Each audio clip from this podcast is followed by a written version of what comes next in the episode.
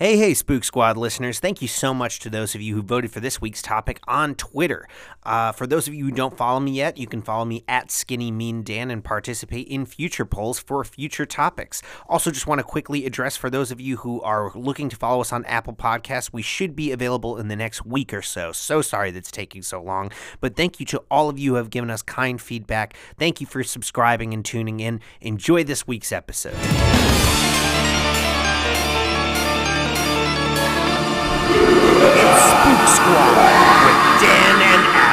Hey, hey, hey, Spook Squad listeners. Thank you so much for tuning in to another week for another minisode with me. I am one half your host. My name is Dan, and y'all, I am so excited to get into this week's topic. We are going to be talking about extreme cinema, and you can count this episode as a little bit of a primer or maybe kind of like an introduction to extreme cinema, what it is, what makes it interesting, and what films kind of fall within that definition.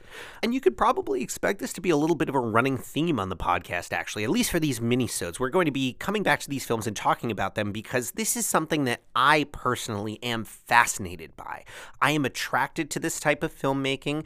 I pursue this type of storytelling. I think this type of imagery is extremely compelling, and I pursue alternative film experiences. So for me, this is something that I have a little bit of an extra fascination with. So I'm so excited to be diving into this today and talking a little bit more about what extreme cinema actually is, in my opinion. And the answer to that question actually ends up being a little bit more complicated than you might expect because the term extreme cinema is itself actually somewhat new, only really kind of cropping up the beginning of the 21st century with the rise of some of these new French extremism films as well as certain horror movements in Japan. Uh, now, what extreme cinema is ends up being complicated, but I'm going to try and give it a broad overarching definition here, which is cinema which makes explicit or provocative use of certain themes or imagery in order to provoke a reaction in the audience. Now, that's an extremely vague definition to start with. However, it's extremely vague on purpose because once we start getting to the specifics of what extreme cinema actually looks like in practice, we're going to find that the imagery used can be very different, the tone of the films can be very different, and also the reaction being provoked in the audience can be very, very different from film to film. However, a couple things I need to do before we move any further. First, I need to tell the more sensitive of our listeners that we are going to be getting into some intense territory here. Those aforementioned themes and imagery, uh, very often they are violent or sexual in nature, and we're going to be digging into it a bit here, so just be warned. Also, just really quick, want to shout out the That's Dark podcast for contributing to my definition of extreme cinema proper here, as well as just some of the research. Thanks, guys. Much appreciated. Uh, and with that, let's dive in here. We're going to start out by talking about extreme cinema traditional, as I kind of define it. Now, what does this mean? Well, essentially, if it walks like a film, it talks like a film, but it leaves you walking away from it like you need to take a shower or just something in your mind is deeply disturbed, you may be watching traditional extreme cinema. In other words, traditional elements of plot and character development, they may still be present in this film. In addition to that, it may be directed in a way where you can mostly confuse it with another horror movie. It's pretty competent directing, with the exception of the fact that you feel fucking crazy right now as if you just saw some shit you weren't supposed to see. Yeah, extreme cinema. That's what we're talking about. Now, I, I want to address some common misconceptions before we move any further with talking about traditional extreme cinema. Am I talking about Saw? Am I talking about Hostel? Am I talking about Human Centipede? No, no, and uh, kind of. Uh, these films, I feel, use elements of extreme cinema, but very much to the ends of traditional, more mainstream horror films. Now, Human Centipede is tricky because I feel like it really walks that line. I feel like it really wants to be extreme cinema, particularly the second installment in the series really, really walks close to that line. But when we start talking about the specific films, I think you'll understand why those films don't quite make the cut. All right, so let's get into some specifics here. And again, this is going to get intense, so buckle up. Uh, also, light spoilers here, but I'm going to try and not ruin the spirit of these films. All right, so let's start out with a director that uses film techniques in order to create a traditional extreme cinema experience. In this instance, I think a perfect example is Gaspar Noé's Irreversible. A little bit about Gaspar Noé. He's a bit of a controversial French filmmaker, likes to push people's buttons, kind of a la a Lars von Trier, if you will. Uh, Irreversible is arguably his most infamous film, in particular because it has, and I am not exaggerating, arguably the most devastating sexual assault scene in all of cinema history. And one of the reasons for that is because it, the scene I'm thinking of takes place in a 10 minute unbroken single take it is truly an endurance test to sit through, not to mention Gaspar Noé's use of certain low musical tones designed to psychologically make the audience unease during this and other scenes in the film. This is very deliberate filmmaking, folks. This is designed specifically to evoke reactions of disgust and horror in terms of what you're seeing on the screen. And I would argue it's done in a way that is a cut above your Rob Zombies and other folks of the exploitation film ilk. This is a degree different. So, if you go further down the rabbit hole, you're gonna bump into films like a Serbian film, Salo, 120 Days of Sodom, uh, I Spit on Your Grave, uh, Antichrist from Lars von Trier. And, and, by the way, me just rattling off these movies is a lot like being like, oh, if you listen to classic rock, maybe you'll listen to like Pink Floyd or Led Zeppelin or The Who. It's like th- these are like the heaviest heavy hitters of extreme cinema, the ones that everyone know. And we don't have time to get into every single one of them, but I am going to give you some small examples just to illustrate what makes these good examples of traditional extreme cinema. And I think a Serbian film is a really good place to start because, as the That's Dark podcast said before me, it's kind of the granddaddy of extreme cinema. It's the one that everyone turns to when we're talking about this topic, and there's really good reasons for that. It's a very, very well directed film with some of the most extreme imagery around that combines sexuality and violence to chilling effects to create a political portrait of Serbia. Now, some people might argue with you on that last point in particular, saying that this is just a shock film. I think there are value in both of those perspectives. However, I want you to note that this film is very deliberately titled a Serbian film. And one of the comments that the director has made commenting on, you know, what this film is about, he says that his opinion is that when you are born in Serbia, you are fucked from the day that you're born to the day that you die. Maybe that could help you fill in the blanks in terms of what happens in the film, but it centers around an aging porn star who kind of gets into this art film project that's supposed to be representative of what Serbia is, and it all goes downhill from there. Really don't want to spoil too much about this one because we're going to talk about it more in the future. Uh, and one more example is Lars von Trier's Antichrist, which I kind of view as a very good entry point for those uh, who are looking to get into what extreme cinema is. Lars von Trier's Antichrist is a beautifully directed film with one of the most unforgettable opening scenes in all of cinema. I'm talking slow motion, I'm talking black and white. I'm talking opera music in the background. I'm talking tragedy. It is a truly unforgettable opening. And later in this film, you will be bombarded with some of the most violent imagery you've seen in a while, with everything from ejaculating blood to a chilling strangulation scene. Uh, it's a rough ride. I can't argue with you that it's not a rough ride. However, this film, perhaps a little bit more transparently than the others that we've mentioned, is very clearly metaphor for something else. It's very art housey, and the stuff that's occurring on the screen just seems to be indicative of something that's happening underneath the surface. Add into that the fact that there are really only two main characters, and we never really get their names. Even in the credits, they're just kind of referred to as he and she. And you can see there's just a lot to unpack here in terms of imagery. And that detail about the lacking of names is going to transition us into our next type of extreme cinema, which is extreme cinema proper. Now, what do I mean when I say this? Well, remember how we were talking about with traditional extreme cinema? You can kind of confuse it for a normal horror movie until like intense shit starts to happen. You're like, oh shit. Uh, this, it's kind of hard to make that confusion because traditional plot elements they're probably not going to be present in this. And characters or character development, that's going to be extremely limited in a film like this. Extreme cinema proper means this is going to be a visceral, mostly imagery based experience. We're going to be telling a story mostly through the imagery here.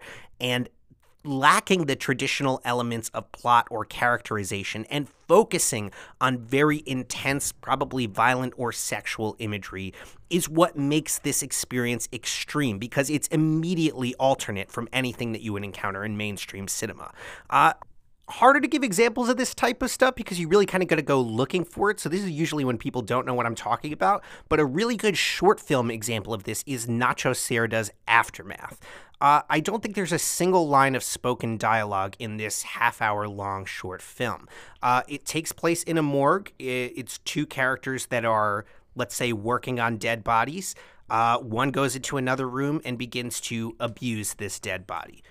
That's it. Sincerely, that's the whole film. I'm, I'm not exaggerating. And uh, if that sounds intense or just crazy to you, uh, you're right about both of those things. That's precisely the intention of it. But Nacho Cerda is not a dummy. This thing is directed in a really smart way, and the imagery that he chooses to show you is very deliberate and very chilling. Now, while this film isn't open to interpretation the same way that an Antichrist or a Serbian film is, that's really not the intention of it. The intention of it is to shock and to create a visceral reaction. And I should tell you, a lot of the time, this visceral reaction is a bodily reaction. If you see something happening to a body on the screen, your body may twitch in response. That is the intended response of many of these type of films, especially when we start getting more into body horror with entries like the Guinea Pig series, which is arguably the greatest example of extreme cinema proper that I can think of, not in that they're great films, but in that there is truly no plot to these things. Uh, many people would characterize them as quote unquote torture porn, a term which frankly I hate, but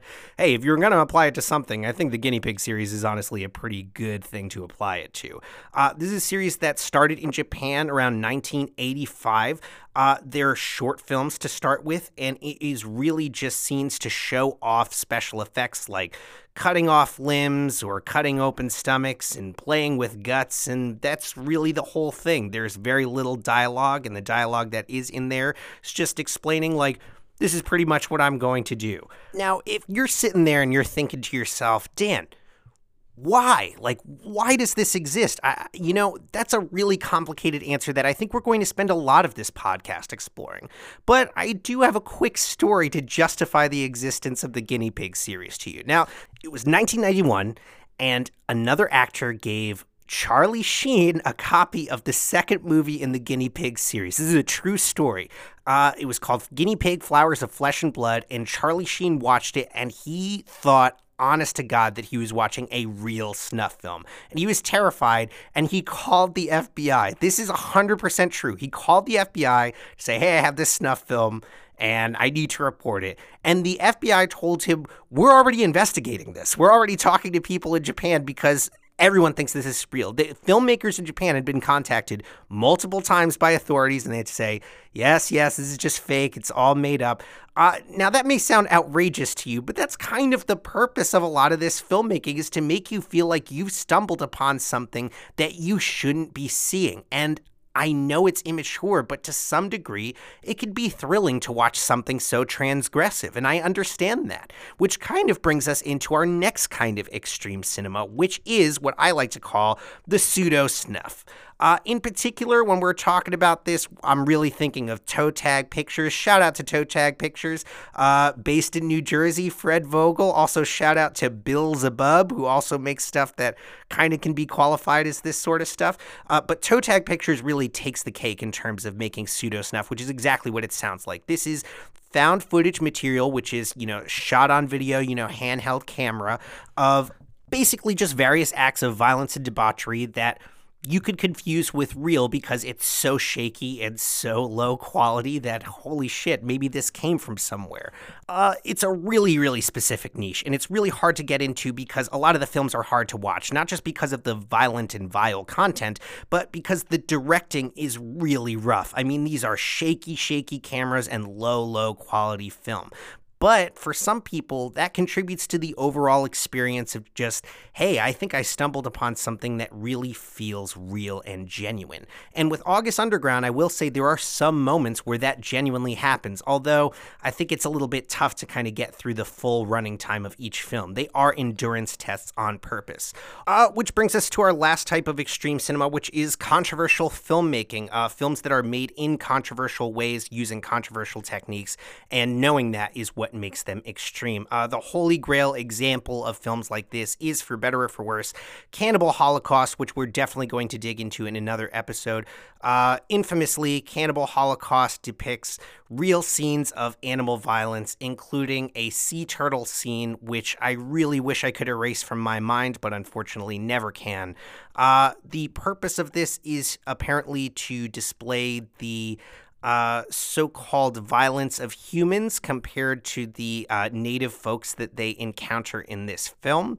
Uh, point made for sure, but really don't think it needed to be made that way. Uh, it was a different era of film, and it exists for all of us. Uh, and then, of course, there are the works of Lucifer Valentine, such as Slaughtered Vomit Dolls. Uh, that's going to take a whole other episode to dissect, but rest assured, that is some controversial filmmaking there, just in terms of what the actresses and actors uh, go through. Yeah, whole other episode there.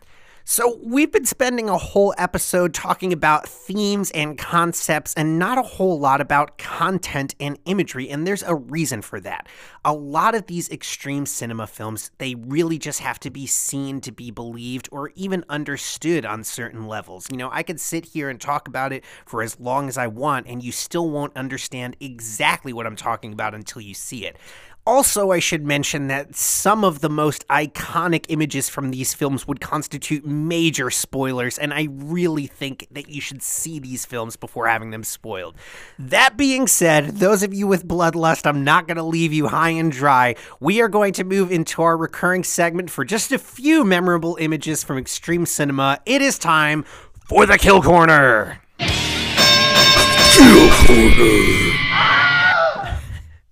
I I really really love that. Okay, let's get into a few of them.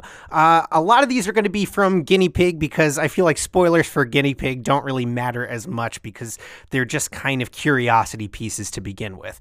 Uh, one of my favorite out of the Guinea Pig series is Guinea Pig Three.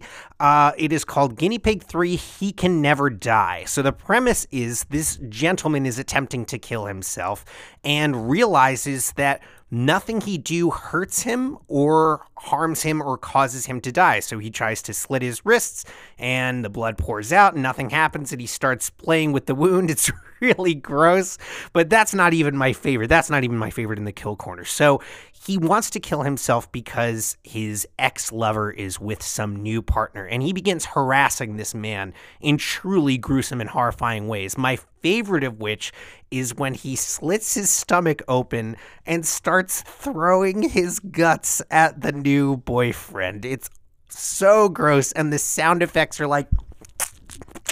It's so gross. I love it.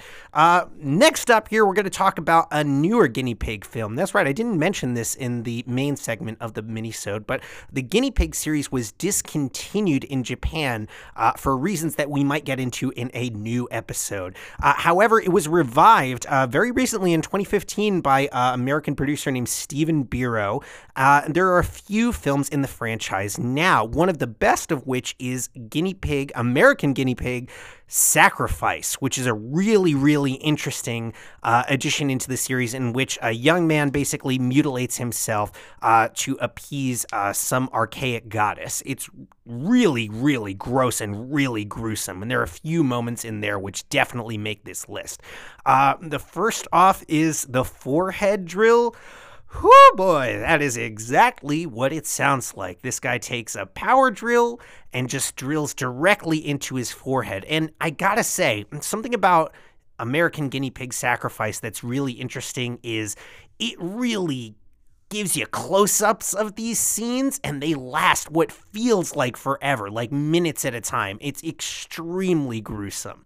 Um, geez, don't know how to talk about this. This film also has the most brutal, just gonna say it, penis mutilation. Huh, just gonna let that hang in the air and move on from there.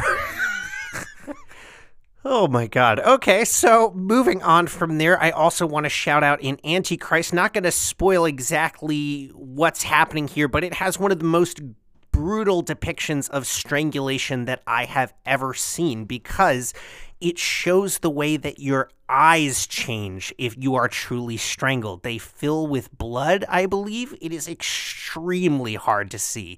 Uh, very, very effective scene in that film, which is full of effective scenes. Uh, and then uh, to end, I really want to shout out one scene in Salò, which Salò is not really a movie with kills. I need to tell you that. It's graphic and shocking in other ways. But there is uh, one kill in which uh, one of these captive children. Oh, geez, to explain Salò in such a brief period of time. Not even going to get into it. One of these captive children, they're held captives by fascists and uh, is caught uh, sleeping with a woman of color. Uh, and before he gets shot to death in like kind of a firing squad way, he just holds up his fist in a resistance symbol, knowing that he is going to die, and gets gunned down. In a movie that is so devoid of hope, that is one moment of resistance which is incredibly memorable. So, Gonna end on that. Thank you all so much for listening to this episode. If you have any questions about these films, or if you'd like us to dive into them in more detail, let me know on Twitter or in comments or something like that. Or if you want to talk about these films more, let's just uh, grab a beer or something like that. All right, everybody. Thank you so much. This is Dan with Spook Squad signing out.